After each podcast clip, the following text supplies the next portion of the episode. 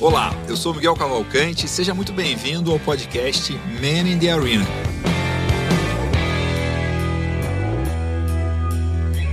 A gente fala aqui sobre empreendedorismo, sobre gestão, sobre negócio, sobre marketing, sempre trazendo empreendedores, fundadores de empresa, pessoas que têm a contribuir sobre esses temas e muitas vezes também saem temas que a gente nem esperava aqui nas conversas.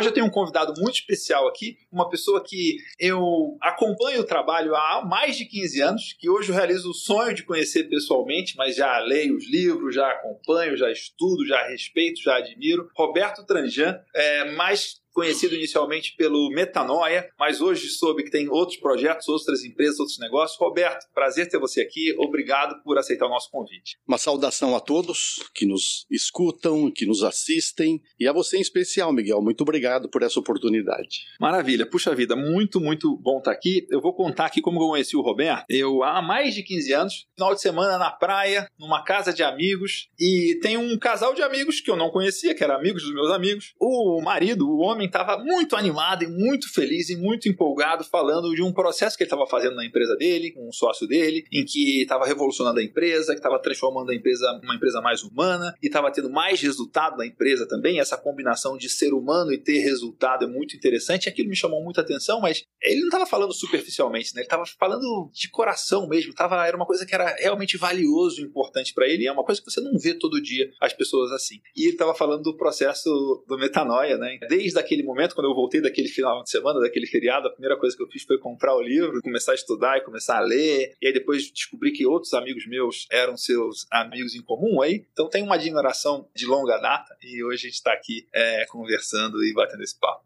O único detalhe, né, Miguel? Demorou, né? 15 Demorou, demorou, né? demorou puxa vida. 15 anos, mas tá Sim, bom, tem tudo, a hora certa, é hoje. Tudo tem o seu tempo. E você é uma pessoa que fala sobre propósito empresa muito antes de propósito empresa ser uma coisa legal, ser uma coisa na moda, ser uma coisa que as pessoas falam. Eu vou te fazer uma pergunta que eu fiz pro o Raj Sisodia, lá, um dos criadores do capitalismo consciente, quando ele veio para o Brasil lançar o livro dele. É uma coisa que me inculca muito, que é o seguinte: eu vejo que tem empresas muito bem sucedidas que têm um propósito muito forte. Porém, eu também vejo empresas que têm um propósito interessante, forte, mas não viram nada. Vira um negócio que parece que é uma brincadeira, parece que é uma diversão, parece que é um passatempo, parece que é uma poesia, mas não vira negócio, não vira, não tem o impacto que poderia ter. O que, que difere uma empresa que tem propósito e não tem resultado de uma empresa que tem propósito e tem resultado, cresce e com isso consegue causar mais impacto com o propósito dela? Então, a primeira coisa é que propósito é uma palavra que pode ser confundida com muitas outras coisas. Então, uma parte da resposta está aí. Porque propósito pode ser confundido com objetivo, pode ser confundido com alvo, com sonho, que é uma palavra que goza de boa reputação no meio dos empreendedores, né? Então precisa ter um sonho, persiga o teu sonho, corra atrás do teu sonho, mas ainda não é propósito. Sonho ainda não é propósito, objetivo não é propósito, meta não é propósito, alvo não é propósito. Então, o que é que faz a diferença, Miguel? É o seguinte: Propósito, na minha concepção, e como nós trabalhamos essa palavra há muito tempo, como você já lembra, é alvo, é um lugar a alcançar, a, a, a atingir, mas é seta também. A seta é o, per, o percurso da seta é tão importante quanto a qualidade do alvo. Então, colocando dessa maneira, usando essa metáfora do alvo e da seta, propósito é o sentido e é o significado. O alvo oferece o significado, a seta oferece o sentido. Então, um palpite que eu tenho disso que você está colocando, e eu também conheço bons exemplos desses seus, é que às vezes só é o alvo, falta a seta. E o alvo é bacana, a, a definição do alvo, o que, que nós queremos alcançar, o que, que nós queremos ser, essa coisa toda é bem definida, é bonito, é, é poético, é romântico, é tudo, mas não, a seta não caminha no sentido do alvo, a conta não fecha, né?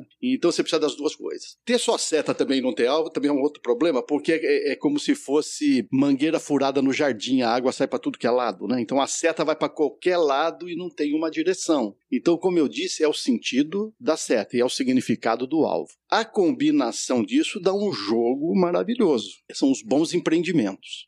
Puxa vida, eu adoro conhecer o significado das palavras. Eu tenho uma coisa comigo assim de eu preciso, eu quero entender o significado de cada palavra para usar as palavras da forma mais precisa. Por exemplo, eu sou uma pessoa que tem uma alegria de viver e as pessoas falam, Miguel, você é uma pessoa que tem entusiasmo. E aí quando eu descobri uma das definições de entusiasmo, não sei se é a única, que entusiasmo é aquele que tem Deus dentro de si, eu falei, puxa vida, eu quero ser uma pessoa Mudou o significado da é, palavra. Ficou ainda mais importante, é. ficou ainda mais valioso e ficou ainda mais fácil de lembrar de, puxa vida, quero, escolho ter entusiasmo todos os dias, porque isso, né, Estou lembrando só de uma palavra aqui, mas de você ter essa. de ser impecável com a palavra, né? De ser. Né, tem o livro dos quatro compromissos do Dom Miguel Ruiz, que é um livro é. que eu adoro, que o primeiro compromisso é ser impecável com a palavra, e desde que eu li esse livro, eu tenho buscado viver essa questão de ser impecável com a minha palavra nas pequenas coisas, nas grandes coisas. Nem sempre é barato, você ser impecável com as suas palavras, mas dá muita força, dá muito valor para o que você fala. E toda vez que, se você só fala o que é verdade, fica muito mais fácil do que o que você fala acontecer. Então, saber o significado, entender a, o significado, entender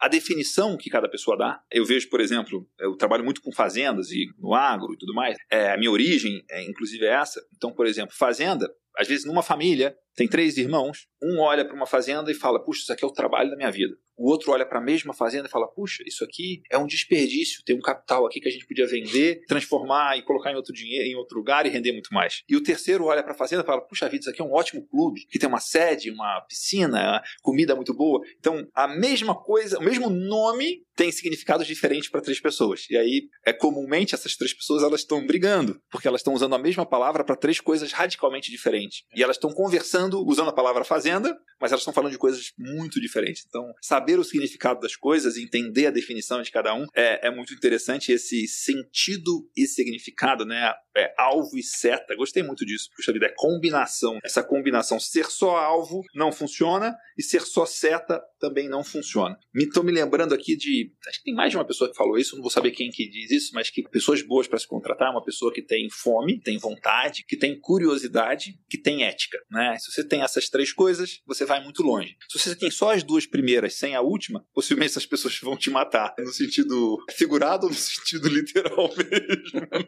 É, porque você tirou a ética, né? É, tirou a ética. Você tirou... Muita fome, muita curiosidade, muita mas... determinação, mas sem ética. É, não, não, não é, é, o estrago é. grande. Muito, muito interessante esse processo de saber o significado das coisas. Você sabe, deixa eu aproveitar essa deixa sua. Eu tenho um personagem no livro, esse velho menino, que é o velho Tafu, personagem que todo mundo lê o livro se apaixona por ele. E ele é dado a etimologia a etimologia. Então, etimologia você sabe que é o estudo das palavras, né? Significado das palavras. significado das palavras. E ele tem essa tua mania de gostar do significado das palavras. Então, tudo ele vai na, na base onde é que. Né? Então, até propósito é proponare, né? A origem é proponare, que é pôr na frente algo, né? E esse é o significado da palavra propósito, já que você gosta. É ponare por pro na frente, o que você coloca à frente. Então, essa tem a ver com o significado da palavra propósito. Muito bom. Outra coisa que eu coloquei aqui pra gente conversar é que é muito comum as pessoas que têm alguma vontade, algum desejo, alguma busca, seja pessoal ou profissional, estarem em busca de mudança, de transformação, de conseguir fazer coisas que elas não conseguem fazer ainda. É muito, é relativamente fácil você ter acesso ao conhecimento de como faz tal coisa,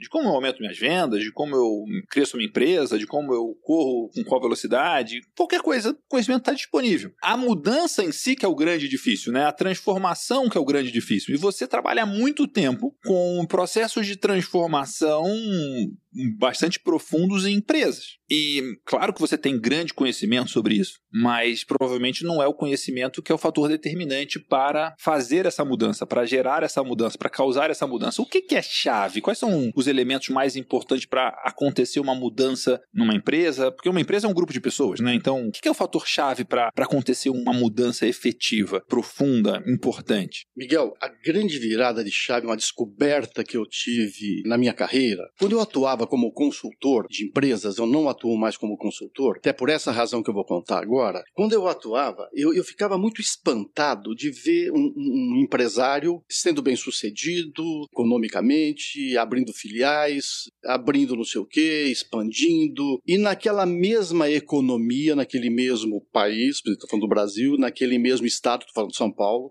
às vezes na mesma cidade, E às vezes, Miguel, no mesmo ramo de atividade, o outro estava sucumbindo. Está fechando, está cortando custo, está demitindo gente. E isso me instigava muito quando eu atuava como consultor lá na década de 80 do século passado foi quando eu descobri duas coisas. Eles tinham os mesmos conhecimentos do negócio, eles tinham as mesmas técnicas, eles tinham os mesmos métodos, às vezes usavam os mesmos é, sistemas organizacionais. Então tinha algo que era diferente. A minha descoberta, daí que surge a metanoia por causa disso, a minha descoberta é a seguinte: o conhecimento, Miguel, é algo que vem de fora, está acessível para todos nós. Mas tem uma outra palavra que chama consciência, e essa é de dentro para fora. Conhecimento é de fora para dentro. Então você pega um livro, ele está fora de você, você lê e você me presta esse livro, você vai ter as mesmas informações que eu obtive. Mas a consciência, que é de dentro para fora, é diferente. Tanto que você vai ler esse livro diferente da minha leitura. Todo livro, você que gosta de ler, você já citou aqui no pouco tempo de conversa, acho que uns dois autores, todo livro você lê mesmo de verdade no espaço em branco, nas entrelinhas. Essa é a leitura verdadeira, que é a leitura de dentro para fora.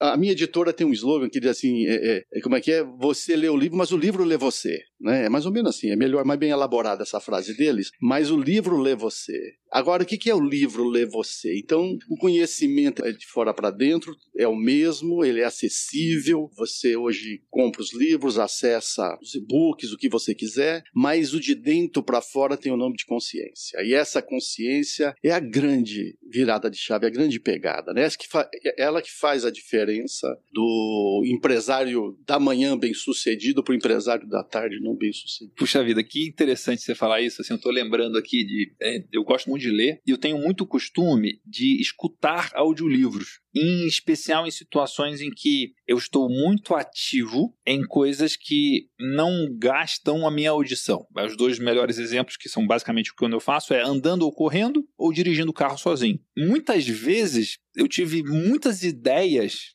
muito boas fazendo isso, viajando uma longa distância, sozinho, escutando um audiolivro e pensando naquilo. E às vezes acontece uma coisa comigo que é o livro, e, quando, e no audiolivro ele tá no play, ele tá tocando. Então ele vai e segue. E aí, em determinado momento, a minha cabeça começa a ir num outro caminho, que é essa entrelinha, entra um capítulo novo enorme na entrelinha, Isso. e aí eu tenho uma, uma reflexão, uma coisa, né? Isso é muito, muito interessante. Também tem uma coisa de. Eu tenho uma. O jeito que eu explico isso é. Não é ler um livro que vai fazer você. É quando cada livro que você vai lendo, ele vai formando como fosse um grande caldo de quem você é ou do que você acredita e das coisas que você sabe e que esse caldo ele não é ele é muito mais do que a mistura ou a soma de tudo que você leu ele é uma mistura e a soma de quem você é das suas vivências e, e aí você tira interpretações daquilo então aí você lê um livro novo ele é mais um tempero naquele grande caldão que já existe da sua de quem você é, do que você sabe, do que você vive, do que você acredita. E muitas vezes você tira coisas muito valiosas que outras pessoas não,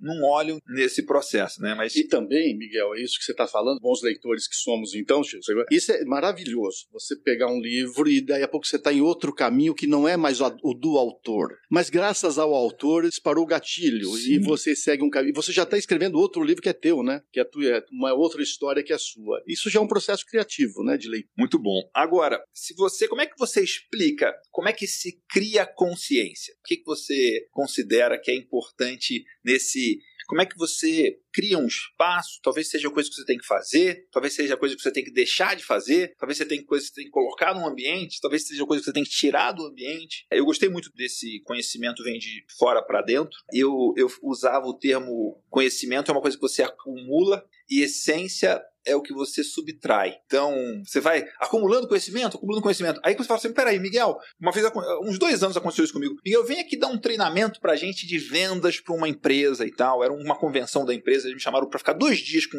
sei lá, umas 90 pessoas do Brasil inteiro que trabalhavam para eles lá. E aí eu fui falei: peraí, deixa eu parar e pensar qual que é o essencial sobre vendas, do que, que eu mais acredito. E aí, assim, foi uma subtração. O conhecimento era a adição e a essência era a subtração. E foi dos melhores treinamentos que eu já fiz, porque eu fui assim, pera, ver, o que, peraí, o que, que é essencial mesmo? E aí você trouxe esse elemento agora da hum. consciência, né? Que um conhecimento vem de, de fora para dentro e a essência vem de dentro para fora. É um florescer. Como é que constrói isso? Como é que cria isso? Como é que estimula isso? Como é que cria um ambiente fértil para a consciência? Você falou uma coisa que eu nunca tinha pensado. Achei mar... esse negócio de conhecimento você soma, essência você subtrai, né? Você falou uma coisa extraordinária. Eu nunca tinha ouvido é, dessa maneira que você está colocando. Tem uma coisa curiosa. É, é verdade. O conhecimento é uma coisa assim. Você vai encharcando uma esponja, né? E tem um momento que você tem que espremer essa esponja e ver o que é que fica dela. Você sabe, vou falar uma coisa curiosa. Tem uma hora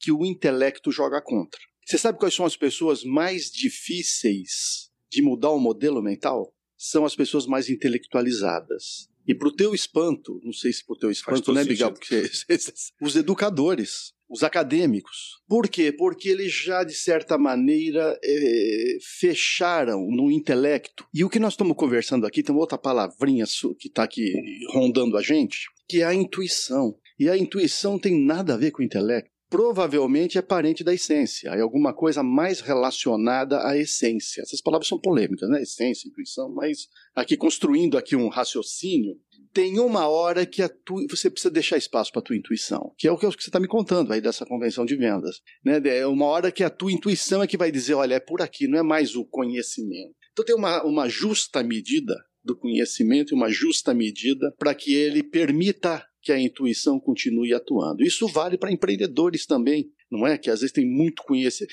Quer ver uma coisa curiosa, Miguel? Já deve ter passado por você aqui vários empreendedores. Eu vou arriscar. Se eu estiver enganado, você me corrija. Eu também não tenho vergonha de passar vergonha e pedir desculpa. a tá maior ótimo. parte deles não vem da academia. É verdade. Não vem de uma faculdade, uma universidade de administração de empresas. Eles são intuitivos. Eles não deixaram que o conhecimento se sobrepusesse à intuição que eles têm. Bate? Muito. Não, e você falou essa questão da intuição. Eu tenho tem três quadros de um autor. De um, ele é um cartunista americano que ele até escreveu um livro sobre criatividade que chama Ignore Everybody, né? Que é Ignore todo mundo. Mas ele é mais famoso porque ele, ele fazia cartoons em cartões de visita. Pegava cartões de visita. Provavelmente ele começou pegando o cartão de visita que ele recebia, mas depois ele, né? Ele fazia cartoons e eram coisas relacionadas a trabalho. E eu tenho os dois primeiros que eu comprei dele. Um é, é uma frase que é o mercado para algo que se acredita é infinito. Eu tenho esse quadro que eu gosto muito dessa frase. E o segundo era uma frase que era meio que um resumo de muitas decisões de negócio minha, que era como se fosse uma conversa, um diálogo entre duas pessoas. Aí o primeiro falava, falava assim: Isso que você vai fazer é a coisa mais idiota, mais imbecil, mais absurda que alguém pode fazer. E aí o outro respondia: mas eu vou fazer assim mesmo. em vários momentos eu fiz coisas que eu era esse segundo que falava, eu vou fazer assim mesmo. E acho que tem essa, essa coisa da, da intuição, essa coisa de você é, acreditar que você que não, talvez não seja nem o melhor, mas é o que você mais quer fazer, o que você mais acredita que mais faz sentido. E eu, eu tô falando aqui, eu tô lembrando de várias referências minhas que para mim são muito valiosas e importantes. Tem um outro livro que chama Anything You Want, O Que Você Quiser, que, que o autor fala, que é um livrinho super fino, assim, do Derek Sivers. Ele fala que a sua empresa é a sua oportunidade de criar o seu pequeno mundo. O mundo do jeito que você quer. Perfeito. Então, peraí, tipo, a minha empresa eu quero que seja desse jeito. Eu quero que tenha meus valores, tenha a minha cara, tenha a minha verdade, tenha, né, tenha o meu jeito, né? Que seja. Não, não quero. Já tem tanta coisa me forçando a ser de uma forma que a minha empresa. Eu vou fazer coisas, obviamente, dentro da lei e dentro do que é o correto, mas eu quero coisas que tenham a minha cara e o meu jeito e não coisas que sejam que os outros estão me mandando fazer daquele jeito, né? Então esse. Você está falando isso, Miguel? A gente fala muito para que a, tua, a sua empresa, lá para os metanóicos, a gente fala que a sua empresa seja o seu país. Hum. Seja a sua nação, a gente nem chama de país. E que você seja um líder estadista. Porque a nossa crença é essa, de nação em nação, de pequenas nações, de líderes estadistas, a gente começa a construir uma grande nação e, quem sabe, com um estadista também governando ela, né? Mas eu não respondi aquela tua pergunta que ficou lá atrás. Sim, da consciência. Ainda bem tá... que você voltou antes de mim. é, você não se perde, tá certo. Deixa eu dizer, dizer uma coisa interessante. O primeiro passo da consciência, a primeira palavra é percepção. Como é que eu amplio a minha percepção? A primeira palavra. Depois tem algumas outras. Vamos pegar na primeira, né? E aí tem uma coisa muito interessante, quando você deu o exemplo da fazenda, você deu um exemplo de três percepções diferentes sobre a mesma fazenda. O nosso processo é muito parecido com isso. Dizer, diante de uma mesma realidade, a gente recolhe percepções que são diferentes, porque cada um olha aquela realidade de um jeito. A gente chama de miragem a, a, a, nossa. A percepção é uma miragem. É uma miragem. Que não é a realidade. A realidade é a imagem. A realidade é a imagem, o que você enxerga daquela realidade é miragem. Então, o primeiro passo para você expandir a sua consciência é pedir os óculos emprestados para os outros. Bom, mas você vai falar, puxa, mas o cara também está enxergando uma miragem. Mas o conjunto das miragens se aproxima da imagem. Então, o primeiro passo é essa troca. Todo o processo de educação, de expansão de consciência, ou de metanoia, né, de mudança de modelo mental, é esse compartilhamento de miragens para que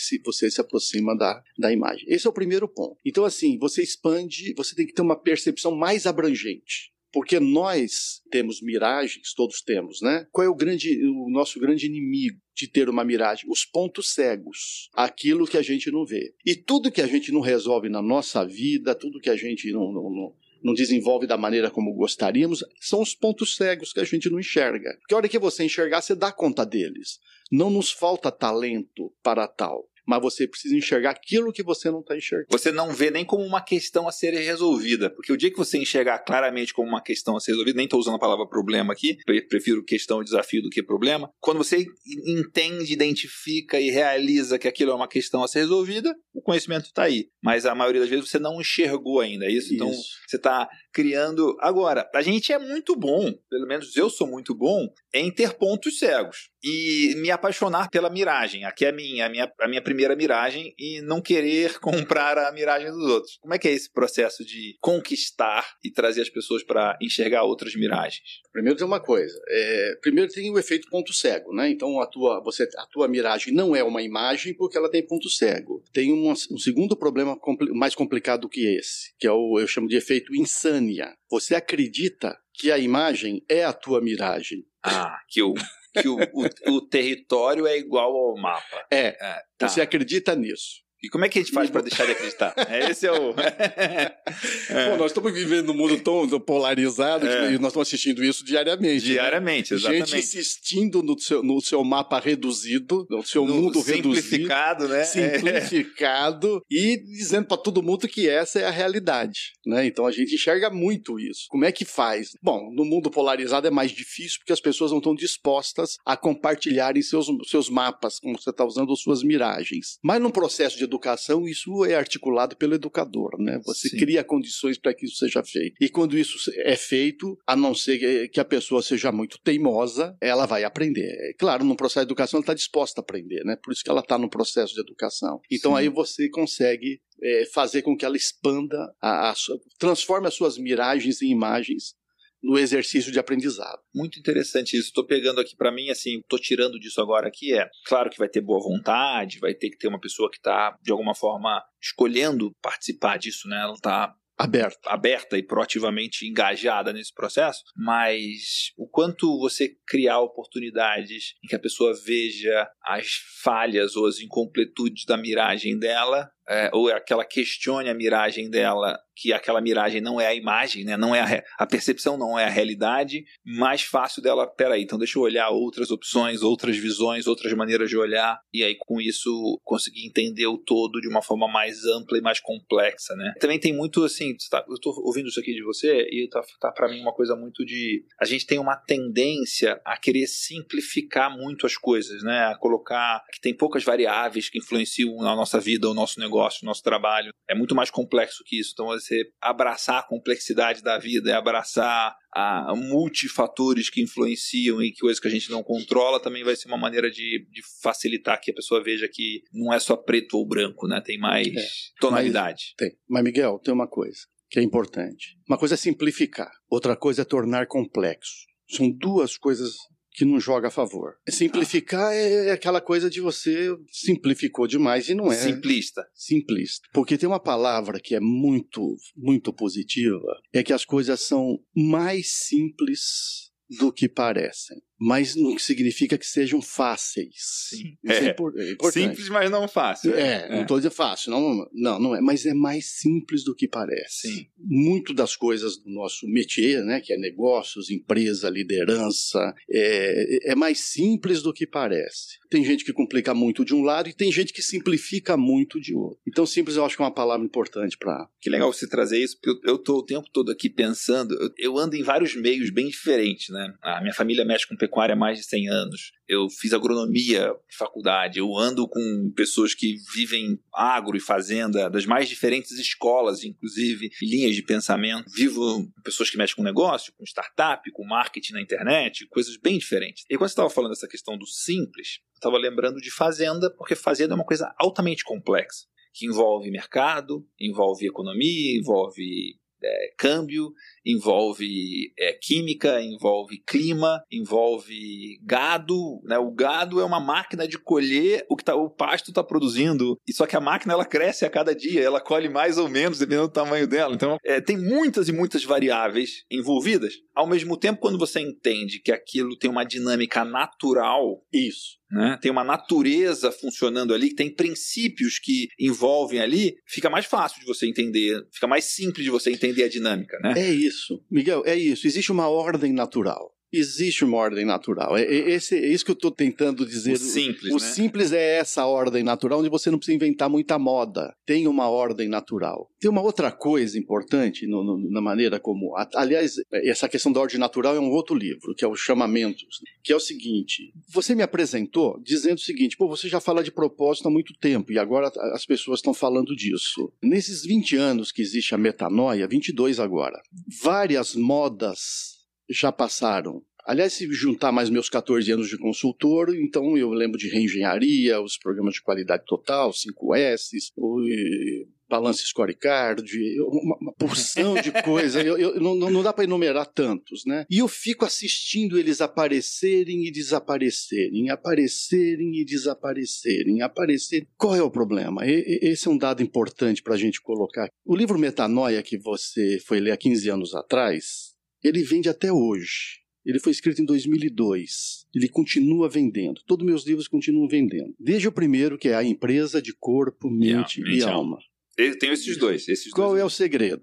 Dando de bandeja aqui. É. O segredo é a gente tratar do que é transcendente e não perder tempo com o, com o transitório. Porque esses assuntos, essas coisas são transcendentes. O transcendente tem uma relação com a ordem natural e tem uma relação com o simples. O transcendente é aquilo que não passa, ele é atemporal e ele é universal. Você falava aqui numa outra entrevista com o Toledo, como é que era no, no Oriente, no Ocidente, aonde você quer, qualquer hemisfério do planeta que você vá, o transcendente é o transcendente. Veja uma coisa curiosa, Miguel, nós estamos vivendo ainda em período de pandemia, e você viu quantas coisas se transformaram em transitórias do dia para a noite, incluindo as festas juninas que não tivemos agora no mês que passou, incluindo o Natal do ano passado, talvez o Natal desse ano ainda, incluindo a Páscoa, incluindo não sei o quê. Mas note o seguinte, Miguel, nós tivemos nessa pandemia verão, inverno, outono. É que você está falando lá do- da fazenda, do- do- do- vai- a- e você entende muito bem disso, portanto, as quatro estações não deixaram de existir durante a pandemia. El- Elas são transcendentes, elas transcendem o coronavírus, elas estão muito além deles. Isso é transcendente e não muda, e nós teremos sempre as estações. E o sol nasce e o sol se põe todos os dias, nesses dias de pandemia, porque o sol é transcendente. Então é isso. Se a gente se prender ao transcendente, a gente segue uma linha que, de certa maneira, já é apoiada pelos astros e pelos anjos e, e por tudo. Puxa vida, que legal. Você é, fa- falou com corpo, mente e alma. Eu lembrei agora, eu estou fazendo uma mentoria com o Anderson Cavalcante, da editora que publica seus livros. E ele usa muito dos seus conceitos nos trabalhos dele, né? Tipo, muito legal de ver. Ele é uma pessoa- metanoico também, né? É, de ser- é, de estar envolvido com você, e aí ele está vivendo aquilo, né? E na hora que ele foi fazer a apresentação, ele colocou, eu não vou saber exatamente o termo que ele usou, mas ele colocou alguma coisa de alma, que era, tá- ele estava fazendo a descrição, planejando um projeto, acho que era um livro, ele estava apresentando o projeto que ele tinha feito para construir o livro, né? E aí uma das coisas era, a primeira pergunta era o quanto que aquele projeto ia alimentar a alma dele, né? O quanto que aquilo, você, você acha que você tem algum termo mais específico para isso, mas era uma coisa, o jeito que ficou para mim é isso, tipo, quanto que esse projeto alimenta a minha alma? E se eu não souber responder isso, é porque esse projeto não está tão maduro ainda ou não está alinhado com quem eu sou, né? E isso é uma coisa bastante interessante é, que eu queria que você falasse um pouco mais sobre isso, assim, como é que é esse é fazer projetos ou fazer negócios ou construir negócios que alimentam a sua alma. Miguel, você sabe que nós estamos com um papo lá fora antes de entrar. Posso trazer ele para cá? Pode trazer, todos os papos é. podem trazer sempre. Porque assim, aqui não tem pergunta, não tem nada proibido aqui assim, qualquer todo assunto é assunto. Agora, os empreendimentos de agora, eles são muito interessantes, porque essa questão de startup, e aí uma empresa, e a pouquinho ela está valendo milhões, é um jeito de empreender diferente da época que eu comecei a cuidar de empresas, e os empreendimentos da época. É, é, tem uma coisa que mudou muito, que é curioso. Na época que eu auxiliava muito empreendedores a empreender, tinha mais ou menos duas é, vertentes, né? Tinha a, o empreendimento por necessidade e o empreendimento por oportunidade. Até aí você já ouviu falar nisso. Sim. Por necessidade é aquele que, puxa, eu preciso sobreviver. E, e por oportunidade eu preciso fazer alguma, eu preciso fazer alguma coisa para aproveitar espaços que tem no mercado, ou preciso fazer alguma coisa porque eu quero contribuir. Então a semente do empreendimento mudava muito. E naquele tempo eu conseguia dizer o seguinte: ó, essa aqui é promissora, essa aqui não é promissora. Pela semente, né? Pela semente do empreendimento. A semente é, é o gene. Né? É, é, ou se quiser uma palavra melhor, é a intenção primeira a primeira intenção do empreendimento. Uau. Então eu fiquei craque, eu conversava agora lá fora com outro colega que ele, ele lembrava da revista Pequenas Empresas, Grandes Negócios. Sim, eu era eu... criança eu li essa revista. então, eu, eu, começo a me achar, a achar que eu estou ficando velho, porque eu, estava em entrevista em todas as primeiras edições, eu era entrevistado. Primeira, segunda, terceira. E eu dava, eles vinham me perguntar, né, o que está dando, né, o que está dando dinheiro, qual é a, a, a oportunidade, essa coisa toda. Bom, mas vamos chegar onde você quer. Estou dando uma voltinha para chegar, mas eu acho importante. Os negócios de hoje tem uma, tem uma terceira agora via, que não é só a necessidade, talvez não seja nem a, o principal. Claro, no momento econômico que nós estamos vivendo, tem muito empreendimento por necessidade, mas é, essa é uma categoria que sempre teve e eu acho que sempre vai haver como Sim. alternativa toda vez que o, a taxa de desemprego sobe. É uma relação Sim. quase direta. Essa é uma categoria. A outra categoria é o da, o da oportunidade. Essa é a, a categoria. E tem uma categoria onde o que se deseja é aumentar o valor patrimonial do negócio para passar ele em frente. Então, é essa, e, e, as startups estão muito nessa categoria. Depois você abre o capital, depois você vende, depois alguém entra, depois. Essa é uma outra categoria. Bom, das três categorias fica a pergunta que você lança no começo: Onde está o teu coração na hora que você escolheu empreender? Aonde ele estava e aonde ele está agora? Bom, como você gosta das palavras, você deve saber o significado da palavra coragem, né? É colocar o coração à frente. Então, o que é que te encorajou a empreender, a abrir aquele seu negócio. Se o que te motivou foi uma carência, provavelmente o seu coração não estava na frente. Porque o teu, o teu coração não faz parte da tua carência, o teu coração faz parte do teu desejo. E embora carência e desejo se assemelham, e ambos, de certa maneira, geram uma motivação, não é? Eles te levam para lugares muito diferentes. Uau! Esse é o ponto. Se você colocar o seu coração à frente de verdade, não é? Aquele é o empreendimento que você deve seguir em frente. Ele nunca vai vir por necessidade, porque o teu coração não está ligado a uma carência. E se você também quiser quer ficar biliardário, também é uma carência. Isso é uma Sim. carência diferente daquela, não é? É, é? Aquela é pela falta, essa é pelo excesso. Mas excesso Sim. e falta sofrem do mesmo mal.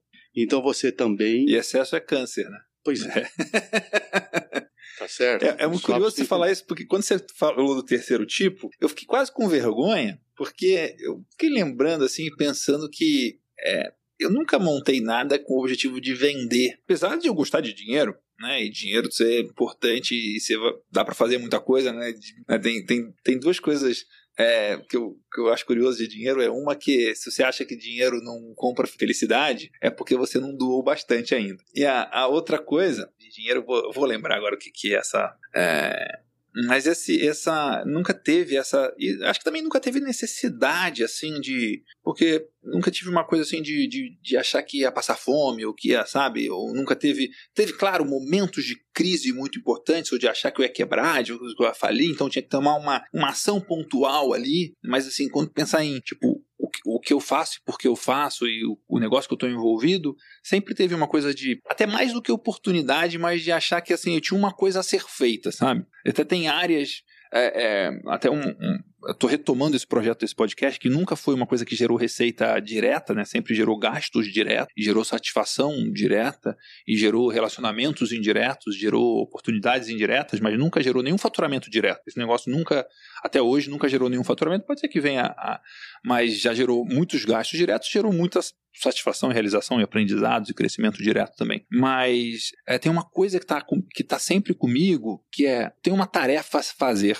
Sabe? Então, tem uma coisa, por exemplo, que eu sou formado em agronomia, minha família mexe com fazenda e com gado há mais de 100 anos, e eu sou muito envolvido nesse mundo do agro, da pecuária. Tem um brinco que eu sou Nando famoso, porque nesse mercado as pessoas me conhecem bastante. Eu também tenho uma experiência, uma vivência em marketing que não é do agro. Marketing usando internet, estratégia de marketing, uma série de coisas. E aí uma das coisas que está muito para mim assim, eu falei isso para algumas pessoas esses dias, falei para uma amiga que eu gosto muito e tal, que é eu não posso morrer sem fazer isso. Sabe, como se eu tenho uma, uma tarefa a fazer que é ajudar o produtor a ter um marketing melhor, porque quem tem um bom marketing consegue vender bem. E se você consegue vender bem, você pode ser mais protagonista do que você faz, do seu trabalho, do que você acredita, e você vai ser menos refém de influências externas, você vai poder escolher mais, você vai poder ter mais independência, você vai poder, tipo, quanto mais empoderado o produtor tiver, e quanto mais empoderado também tem a ver com dinheiro, né? Que dinheiro é poder. Quanto mais dinheiro você, você vai poder escolher produzir o melhor alimento, um alimento de mais qualidade, mais nutritivo, com mais segurança, com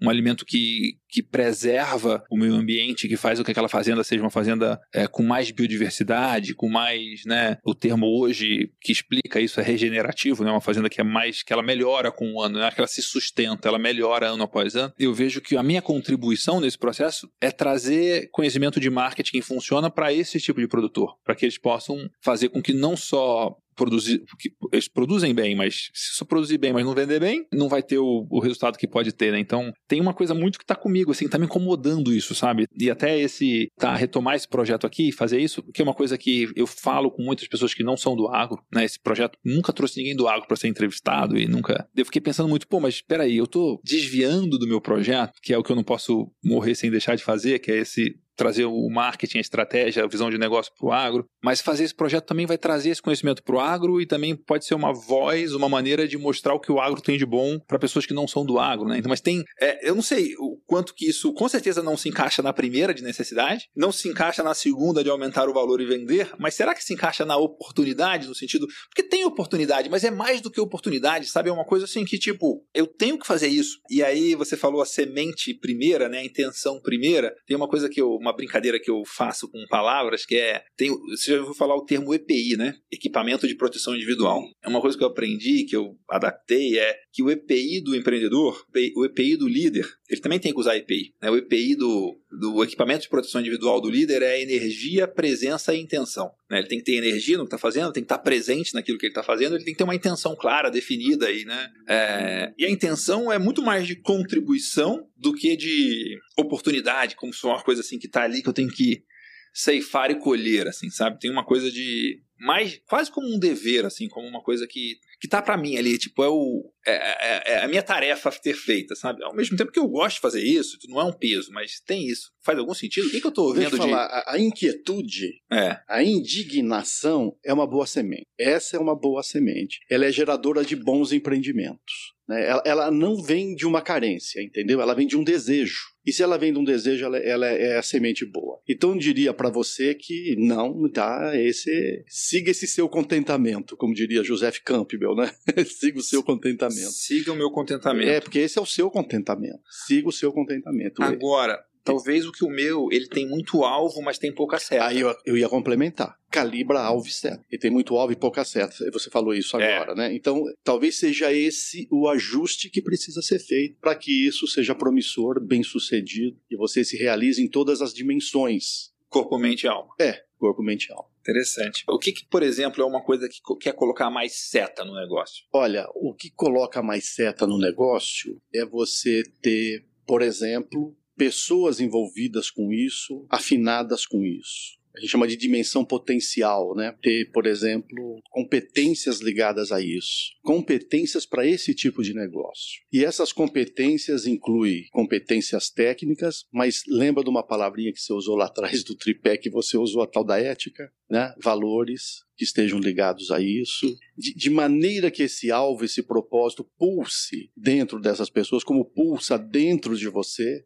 porque você vai ter que dividir né, a, a responsabilidade sobre isso tudo e não ser só sua, e mais gente te ajudando a, a, a levar esse propósito em frente. Isso, isso é a seta. A seta está muito ligada a esses aspectos. Muito bom. Puxa vida, obrigado. Muito bom.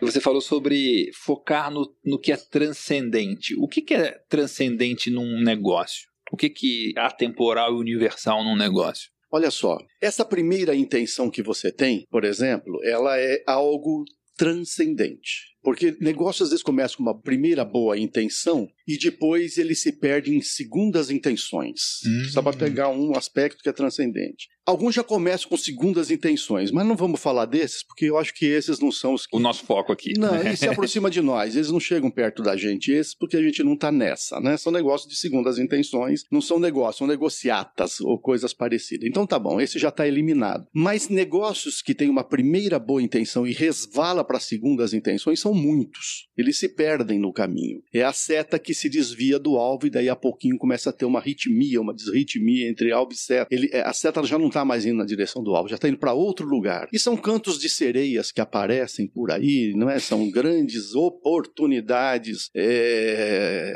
e- enfim, são. E, e isso tem todo dia, né? Basta você abrir um negócio interessante que vai vir cantos de sereias para todos os lados, coisa que vai dobrar o, o número dos teus.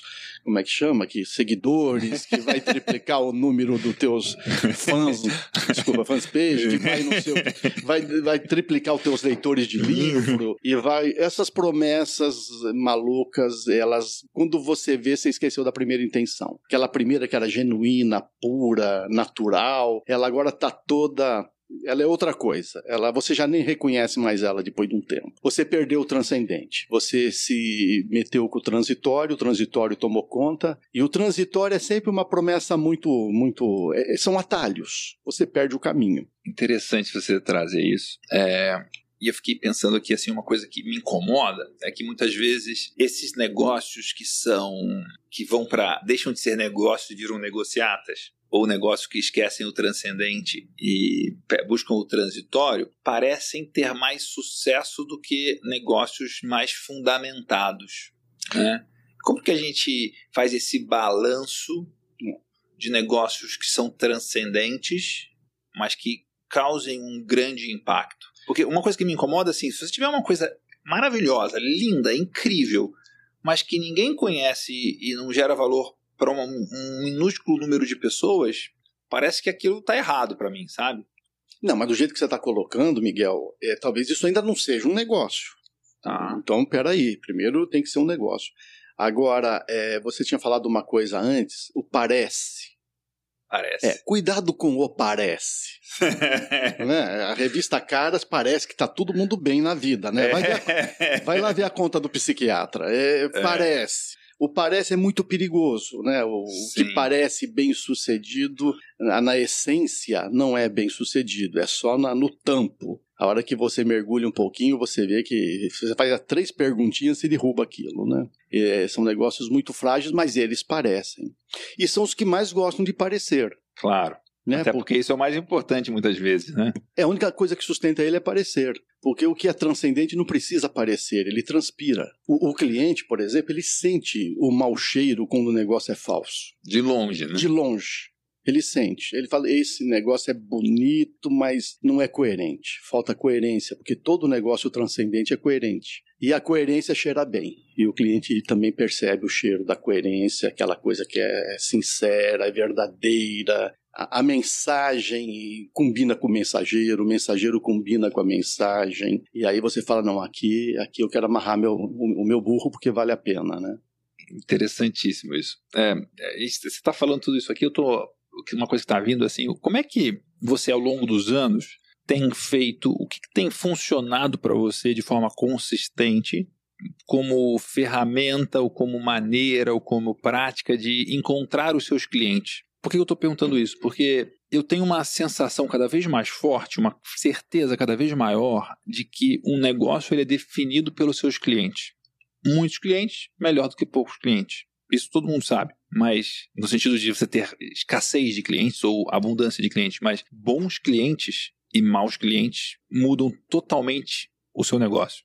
Se você puder dobrar o número de clientes, piorando a qualidade do cliente, é, é a receita para ir para o inferno. Então, o jeito que você encontra cliente, o jeito que você atrai os clientes, o jeito que você fecha os clientes, também ajuda a selecionar bons ou maus clientes e também ajuda a criar os bons clientes, porque tem um processo de criação, de educação, de da pessoa ver como você é e conhecer, e esse processo de conhecer você também faz com que aquela relação seja de uma determinada forma, né? O, o jeito de eu, pensar isso é, é, a mesma pessoa vai na igreja e reza e fala baixo, e vai no estádio e grita e fala palavrão, né? Tem, alguma, tem uma série de coisas que acontecem numa igreja e, e acontecem no estádio que estimulam um comportamento de um jeito ou de outro, né? E se você não tem esse cuidado na sua empresa, ah, talvez até você tenha uma excelente pessoa lá, mas você gostaria que ele se comportasse mais do jeito da igreja e ele está se comportando do jeito do estádio e não serve para você. Como é que tem sido esse processo para você, assim, de atrair clientes que estão alinhados com essa, essa visão, essa maneira de pensar, esse que você acredita e de maneira que funcione? E você tá, o tempo é uma grande prova, né? Então você tá nesse negócio há muito tempo.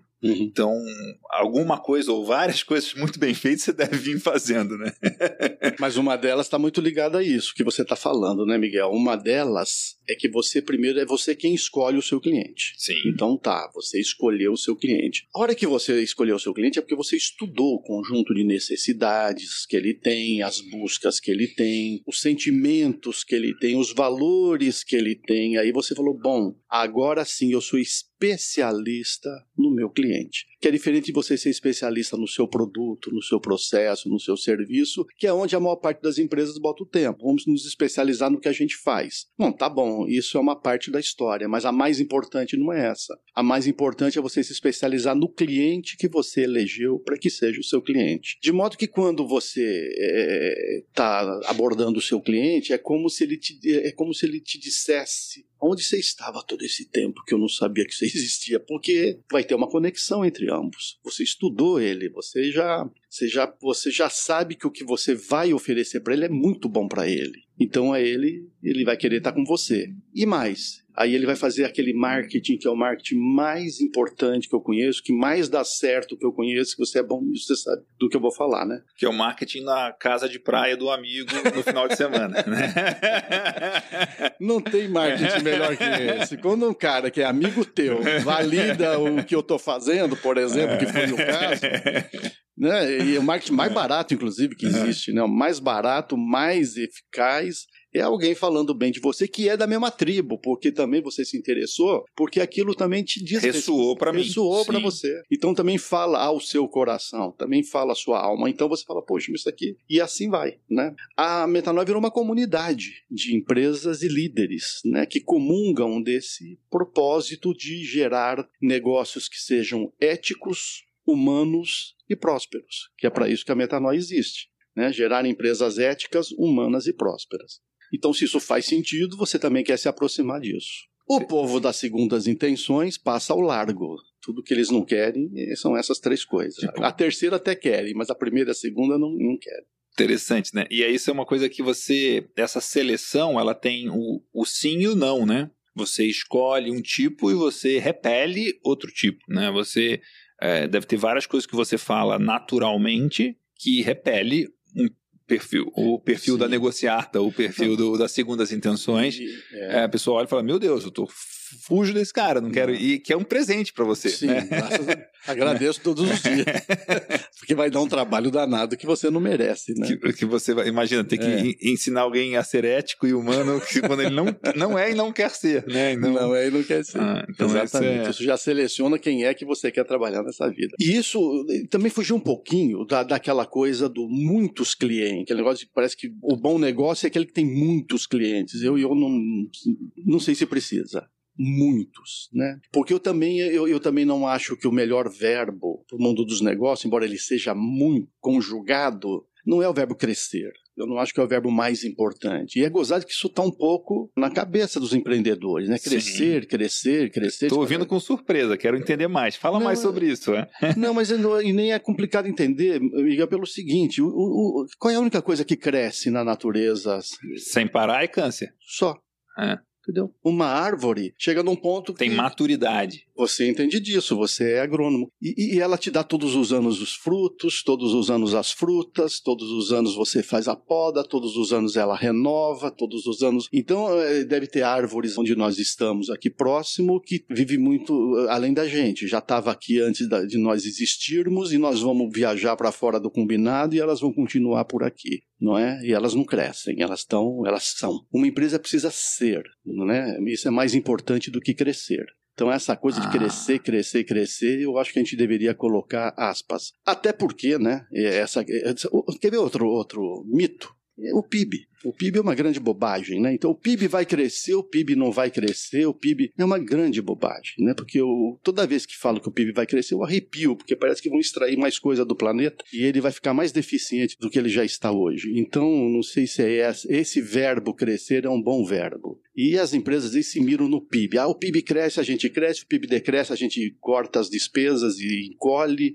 Né? E tem essas empresas poças d'água também, né? Poça d'água é aquela empresa que quando chove ela encharca, quando não chove a poça dizima, e é o sabor de São Pedro. São, São Pedro que manda no, no, no, tamanho da empresa, se ela vai aumentar ou diminuir, né? Então são empresas que estão sempre aumentando, diminuindo, corta, aumenta e Nenhuma dessas são empresas saudáveis. Nem essa que encolhe, que infla, depois desinfla, e nem essa que só quer crescer. A empresa que quer ser é essa empresa saudável. E o que é uma empresa que é Ah. versus uma empresa que cresce, assim, na essência? O que que é o mais importante? Primeiro, Miguel, uma empresa que é, ela é uma empresa sujeito. Por exemplo, Ah. a Metanoia Protagonista. é uma moça de 22 anos e ela é tratada como uma moça de 22 anos deve ser tratada, com todo respeito. E quando você trata uma empresa como sujeito, como ela é, é diferente. Ela não é um objeto.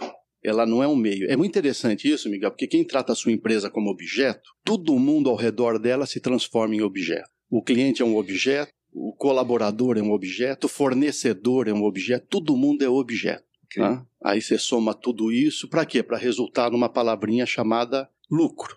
Lucrar ou crescer, ou lucrar e crescer. Agora, quando uma empresa é sujeito, o colaborador é sujeito, o cliente é sujeito, o fornecedor é sujeito, o investidor é sujeito, todo mundo é sujeito.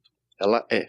Interessante isso, né? Sujeito é uma a metanoia é uma moça de 22 anos. Que legal esse esse essa essa metáfora, né? É, E agora assim, você montou outras empresas. Como é que é esse processo de, de deixar uma empresa ou deixar de ser a única, né? A única filha, né? Ou a única moça que você cuida, para ter outros projetos, outros negócios. Como é que é esse movimento aí de em uma empresa que é, uma empresa que tem ser e mais do que crescer. Pois é, então a metanoia é uma moça bem encaminhada. Eu esperei ela chegar na maturidade para dizer agora eu, eu vou passar o bastão e alguém vai cuidar, né? Então ela é uma empresa que tem uma equipe extraordinária, uma comunidade extraordinária e eu, eu notei que estava na hora de eu fazer outra coisa. E até também para fazer uma sucessão bem elaborada da empresa, né? Então fazer um processo bem feito de, de sucessório, que é uma coisa que todo mundo vai ter que fazer uma hora nas suas empresas. Sim, em fazenda isso é ainda mais comum e importante, né? Porque são negócios de muito tempo Sim. e são negócios de família É. e tem muito isso e tem uma frase que eu ouvi uma vez que me marcou é que uma empresa vai acontecer três coisas com ela, né? Ela vai ser herdada, ela vai ser vendida ou ela vai quebrar. Uma dessas três três coisas, vai acontecer. Quebrar é pior, então tem que fazer coisas que ela possa ou ser vendida ou ser herdada é. do melhor jeito possível, né? É. É, e esse tema sucessão é um tema muito difícil, porque tem uma coisa de ego, do que você faz, do seu papel, da sua posição, tem uma coisa de conforto também, né? Você, tipo, o seu papel na metanoia antes de você fazer a sucessão devia ser um papel que estava muito maduro e que você gostava de fazer, era bom naquilo que fazia. Como que é esse processo de passar o bastão é, em plena forma, né? É. Então, assim, porque tem um dos grandes mitos de sucessão que eu vejo, pelo menos no meu mercado, é que sucessão é meio que uma palavra proibida, porque parece que eu morri. Né? Esse é um assunto que seria tratado só quando eu morresse, só quando eu não tivesse mais aqui. Ao mesmo tempo que a palavra mais próxima de sucessão é sucesso. Né? Então, é, como que foi esse, essa, essa dinâmica para você? Um dos sentimentos difíceis da, da, da, sucessão é quando a empresa não se transformou num sujeito, ela, ela é coisa. E você também é coisa. Hum. O que é hum. duro é quando você. Sabe por que você não faz a sucessão? Porque você começa a se sentir que você não é mais útil. E útil, Miguel, é uma palavra perigosa. Todo mundo que fala, puxa, eu, eu quero ser útil, ou eu não posso deixar de ser útil, ele está se assemelhando a um objeto, porque útil é a caneta que está na tua mão, é o microfone que está na minha frente, é isso aqui. Acabou a carga, vamos jogar fora, né? Jogar fora. então, ser útil é uma grande armadilha, né? E, e, e, quem pensa em ser útil, você conhece a estatística, né? Pessoas que se aposentam, né? Depois de três anos, homem principalmente, mulher, mulheres lidam melhor com isso, mas homens depois que se aposentam, eles se sentem um nada, não é? Tem os três primeiros anos se já foi mais protagonista ainda no trabalho, se a vida dele era tinha um peso muito grande o que ele fazia no trabalho, então aí acabou, né? Não, ele... Até morre mais cedo, né? É. Ou então tem demência, né? Tipo, tem o cérebro deixa de funcionar porque ele tá muito do que ele. A vida dele era aquilo, né? Era aquilo. O sobrenome da empresa é o sobrenome dele. Roberto da Metanoia. Tira a metanoia, então Roberto o quê? Ninguém. Então, Roberto quem, né? Roberto quem, né? Então, esse é o problema da sucessão. A empresa já era objeto e ele também se coisificou. Aí, a hora que ele fala, puxa, passei o bastão, eu escrevi um livro sobre isso que é O Devir, que fala exatamente de sucessão. Ah, é? É. Puxa, eu não sabia devir, disso. É. é. Trato dessa questão da, da sucessão. O que, que, é devir? O devir é, é o vir a ser. Agora, você quer uma, uma definição para o devir mais interessante, Miguel? O devir é o já é do ainda não né, aquilo que nós já somos, mas não ainda sabia não... que eu me diverti tanto com palavras. eu vi é... que você gostava, falei, eu também gosto, né? Então vamos abusar aí. Daí a nossa, a nossa praia é a mesma, a gente gosta de palavras, né? Mas me perdi um pouco do, do, do que você me perguntava, não, que era da sucessão. Você estava falando da sucessão, e estava falando do devir, do vir a ser, e do empresa coisa, e o dono vira uma coisa, ele ah, quer é. ser útil, ele se ah, torna um objeto. Não, mas e... agora eu lembrei. Ah. Os novos negócios. Os novos negócios, exatamente. Tem um bebê de colo que é uma empresa chamada Capital Relacional. Esse é um bebê de colo, né? Então, como ela, ela já é também, não é uma coisa, é um sujeito, é uma sujeitinha é, de, de um ano um aninho. É um ano e pouquinho e poucos meses, né? E é um negócio, embora correlato com o que metanoia faz, mas o tipo de produto é muito diferente, né? Então, é, podia ficar é, como um produto dentro da metanoia, mas ele, ela exige uma outra estratégia de negócio que é bem diferente da metanoia. A metanoia é muito artesania, é muito boutique, é muito. Cada um que entra lá, a gente cuida de cada um. É... E esse produto não, ele é um produto de uma outra, de uma outra escala, de um outro volume. Então eu, eu abri um outro negócio para esse produto, que é o capital relacional. Fala do capital relacional aí, tem o livro, né, e tudo. Né, Opa, tem, só, aí, ó, aí, ó. Tava é. demorando a hora. é, a gente que adora livro, né? Tipo, ó, olha, naquela é, câmera, aí, ó. Então tá aqui, capital, capital relacional. relacional. É. Para você esse, viu? Muito esse obrigado. Aqui para você. Muito obrigado. Fresquíssimo, lançado esse ano, né? Então ele está aí na, nos primeiros meses de vida dele. Uma das grandes novidades que tem aí é que ele anuncia uma nova fórmula do lucro. Ele quebra aquele paradigma de que lucro é igual receitas menos despesas, que todo mundo acredita. Né? Então, bom, não que não seja verdadeiro, mas isso é bom para o contador, é bom para o financista, isso não é bom para o negócio. Porque se nós olharmos o negócio, a melhor fórmula do lucro é aquela que diz o seguinte: lucro é igual equipe comprometida mais cliente fidelizado. Isso é lucro de verdade. O outro não, o outro é um resultado de uma conta.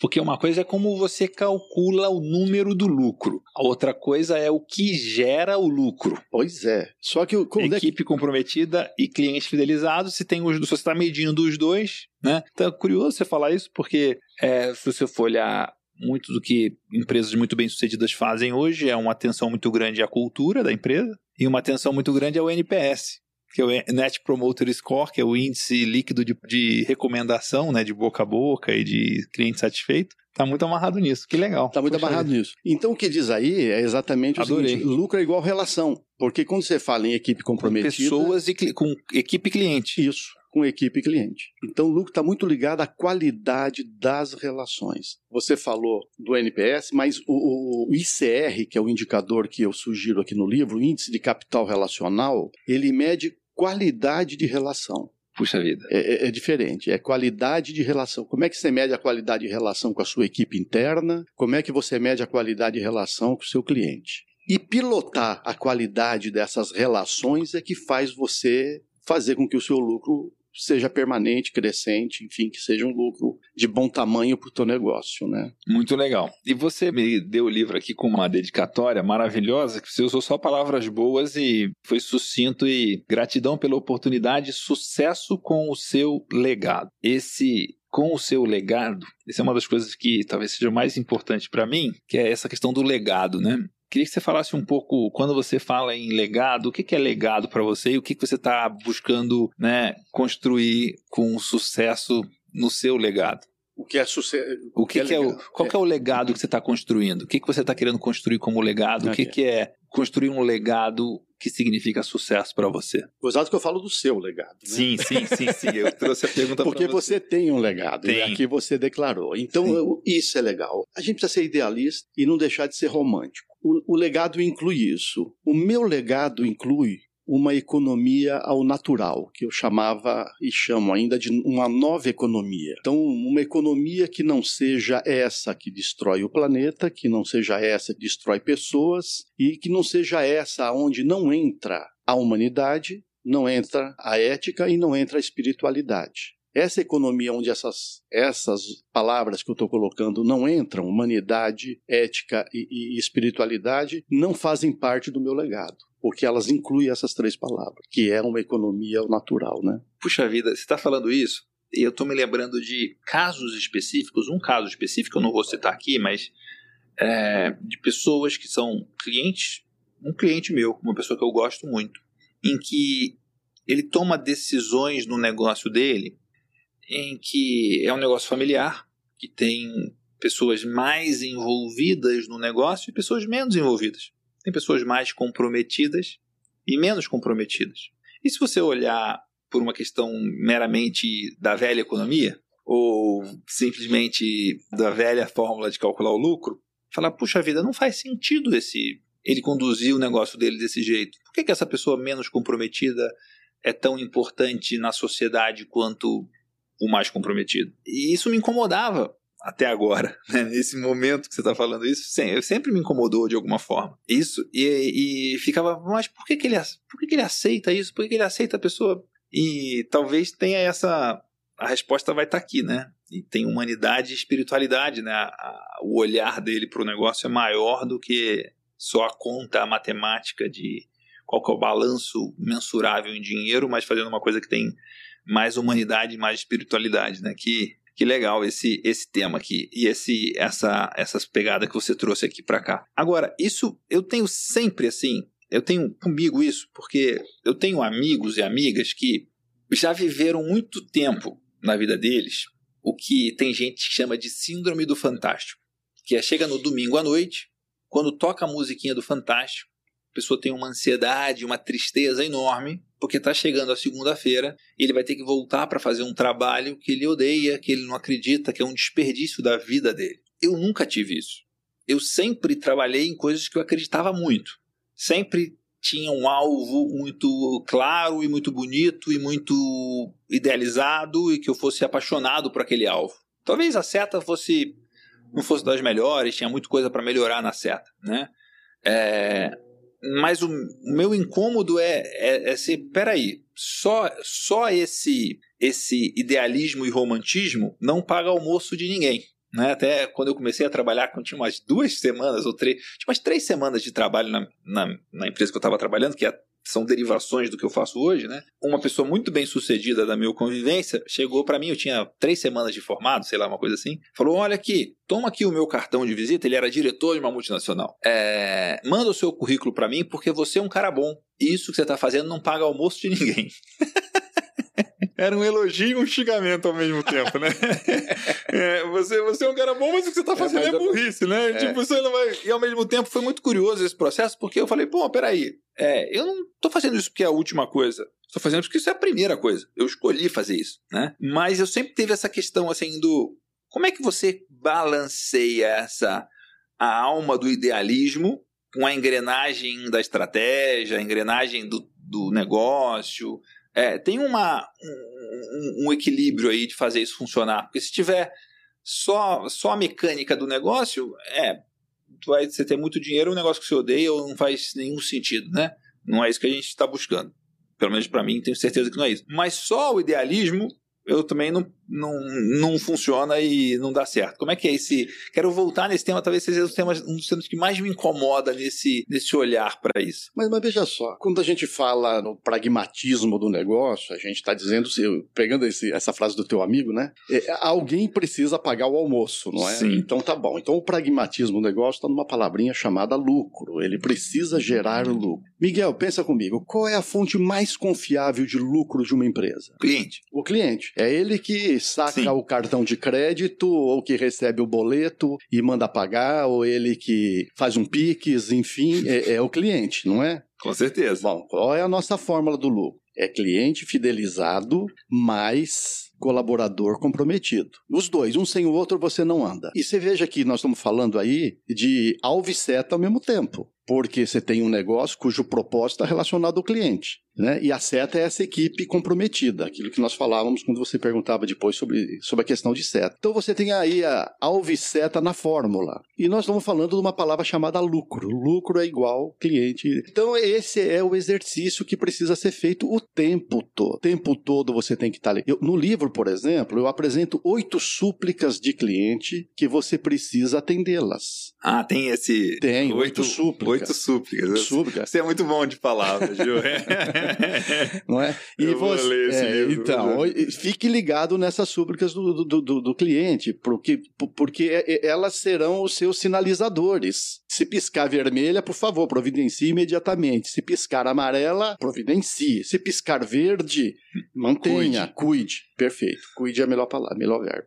Pronto, então você tem um painel de controle, vamos dizer assim, entre aspas, para você manter o fluxo de lucro permanente acontecendo. Puxa vida, que então legal. você percebe que tem um pragmatismo aí. Eu falo idealismo, porque, é claro, você, é, nós estamos falando de negócio com propósito, né? Eu, eu me e... apresentava como idealista cético, teve uma época. Tinha as duas coisas ali. É. E, e é. quando eu falo em romântico, só também para incluir, porque todo mundo, quando eu falo por aí, uma, sempre acha a minha abordagem muito romântica, né? Mas, Miguel, o que, que a gente vai fazer sem romantismo? Tem graça, sem, sem romantismo, sem botar romance na vida? Não tem graça. É verdade. E tem esse negócio que você falou do parece, né? Quando você falou parece, é, pessoas que parecem muito bem sucedidas ou negócios que parecem muito bem sucedidos. Né? Eu é, nos últimos tempos eu tive muito perto de pessoas com negócios muito maiores que o meu em faturamento e em lucro calculado na métrica matemática. Mas por ter a oportunidade de estar mais perto dessas pessoas e desses negócios e dos bastidores e da vida dessas pessoas, quando você vai ver o balanço mais completo de perdas e ganhos, o lucro é bem mais feio do que parece. Tem pessoas que parecem milionárias e têm depressão e estão insatisfeitas, tristes ou né, tem uma, uma vida, tem o um melhor carro, tem a melhor casa, tem as melhores viagens, tem um Instagram que é invejável foi construído para isso, inclusive, né? Para ter inveja. É. Né? É, tem um- uma pessoa que fala que o Instagram é, é o- é a rede social dos sete pecados capitais. né? Você vai. Todos os pecados estão ali. Todos os posts que bombam têm algum ou vários dos sete pecados capitais, né? Então tem esse. É. Tem essa dinâmica acontecendo. Então, esse idealismo e pragmatismo combinado é interessante de. O, o mundo está dividido em pobres de verdade e ricos de mentira. Aí que tem um outro livro meu que tem o nome de Rico de Verdade. Esse é um outro livro. Você já tinha. Ricos de mentira. Muito bom isso, hein? Então tem um livro, é Rico de Verdade, é o nome de, de um livro para dizer o que, que é rico de verdade. Que às vezes não é um montante de patrimônio, nem um montante de, de fluxo de renda mensal, mas é o, é o que você falou, o balanço completo é o que interessa. Muito bom. É, Roberto, o que que eu gosto de pedir é, duas coisas assim, né? É, vou pedir uma adi- adicional aqui, assim. Você tem vários livros publicados. Qual que é o primeiro livro que as pessoas devem ler do Roberto Tranja? Por incrível que pareça, o último. O Capital Relacional? É. É gozado. Porque é tem uma criancinha pra ser cuidada e tudo mais, não tô brincando. Não, não é. O outro já tem uma moça, já tá, tá, tá Aqui- encaminhada. Miguel, aqui tem, aqui- uma- aqui tem- só- tem que pagar o leite das crianças. Aqui só, aí, tem primeira, aqui só tem primeiras intenções, mas a brincadeira é Mas legal. não podia, não Mas podia deixa- perder a piada. Não podia perder, não. Ela, não dava pra perder a piada. Mas, sabe, mas é verdade, sabe aquela série que depois veio o. o- o- É Star Wars, você é tipo. é- Pronto. É exatamente isso. É, é, mas é verdade. Esse livro é o que deveria ter escrito lá atrás. O primeiro livro deveria ter sido esse. Mas eu penso que é um Mas não, pouco não aquela. matu- como você escrever sem você ter vivido os outros, né? Entendeu? É um pouco da maturidade do, do autor e maturidade do meu processo. Ele vem da- dessa maturidade. Então é. E onde você vai se tornando mais simples. Vai estar mais na essência. Sabe o Miró? Teve a É, subtração. o, o Miró, né, aquele quadro dele, assim, aí ele, ele inventa aquele tracinho vermelho e ele virou, virou uma obra-prima. Então, assim, é, no fundo, né, os, os quadros de Picasso, eles eram mais complexos no começo da, da, da vida dele. Eu fui ver em museus, né? Puxa vida, esse, esse E ele vai ficando simples depois. Você falou isso em 2018. Eu passei uns 10 dias em Paris e talvez a coisa mais marcante para mim foi o Museu Picasso. À medida que você vai andando pela exposição, eles têm meio que, não completo, mas tem um fluxo temporal. E os primeiros quadros dele são menos Picasso. Ele vai se cheio. tornando Picasso ao longo do tempo. É. Os primeiros quadros dele são quadros talvez mais complexos e tal, mas você não consegue dizer que é um quadro de Picasso. Poderia, qualquer pessoa poderia pintar. Os últimos não, esses aqui são Picasso. Não, ele se tornou quem ele era. Isso tem uma coisa muito, né, tem essa pulseira que eu dou para os meus alunos que é torna-te quem tu és, que é a frase do Nietzsche, que para mim assim, é a base da minha é a grande busca da minha vida é como eu faço cada dia para me tornar quem eu sou de verdade. Ver esse museu foi muito impactante para mim de, poxa vida, nem o Picasso era ele mesmo, né? É. É, ele mesmo mesmo. se fez ao longo do tempo e teve que fazer escolhas e teve que teve aprendizados, inspirações com outras pessoas e tudo mais, né? Que legal. Qual que é a mensagem que você deixa para quem está assistindo a gente aqui? Qual é o recado que você quer dar para quem está ouvindo a gente? Eu adoraria que fosse essa, seja quem tu é. Mas essa já tem autor, né?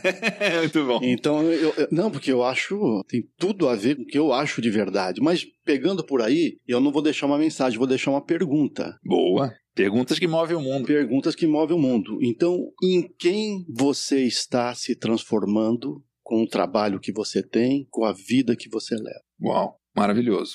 Uma ótima pergunta. Para a gente terminar aqui, qual que é o desafio, qual que é a tarefa que você deixa para quem está assistindo a- você aqui, a gente aqui? Pode ser uma coisa pequena, pode ser uma coisa grande, que a pessoa possa começar a colocar em prática até sexta-feira da semana que vem, que seja minimamente fora da zona de conforto e que você acredita que vai trazer algum efeito positivo. Não vai ser fácil. Não precisa. Então tá Essa- Então tá bom. Se a sua mensagem já foi uma paulada, imagina o desafio, né? já dá para colocar em prática hoje, mas não é fácil. É a seguinte: decida o que você quer fazer com a sua cota de atenção. Porque atenção é uma cota, Miguel. Se você põe num lugar, você não põe no outro. E aonde está a tua atenção, está toda a sua transformação. Então, onde é que você vai colocar a sua atenção, a sua cota de atenção? Atenção, transformação. É. Puxa vida. Roberto Tranjan. Primeiro, quero te agradecer por você ter escolhido colocar a sua cota de atenção hoje comigo aqui, Fiz com a gente isso. aqui. Muito obrigado. Foi uma alegria, foi um privilégio. É excepcional ter você aqui com a gente, foi incrível. Me deu tantas ideias, tantas reflexões, coisas que eu, muita coisa que eu aprendi e outras coisas que eu refleti e relembrei que também são muito valiosas, né? Obrigado, Miguel. Como é que. Deixa o seu Instagram aí, como é que a pessoa te marca. Eu vou convidar as pessoas a marcarem, dar um print e marcar a gente aqui, deixar uma frase que mais marcou. sabe? Roberto Tranjan. Roberto Tranjan. Então marca arro- arroba Roberto Tranjan e arroba M Cavalcante com i no final e deixa só o seu recado, a sua frase, a sua maior reflexão, o seu maior incômodo, porque essa foi uma conversa muito profunda e muito obrigado por permitir a gente ter uma cota da sua atenção aqui. Um grande abraço. Obrigado. Obrigado, gratidão, obrigado. Bom, se você está me acompanhando no iTunes, aí no podcast da Apple, é, que a gente já está aí há um tempão, assina esse podcast e deixa a sua resenha, o seu review, né? Deixa lá cinco estrelas e principalmente o motivo de por que esse podcast merece cinco estrelas. Se você está no Spotify, segue a gente no Spotify aí para você receber as atualizações dos próximos episódios. A gente vai trazer episódios novos toda semana com entrevistados e entrevistadas, né? E como diria o meu filho mais novo aí, explode o dedo nesse like aí e acompanha a gente.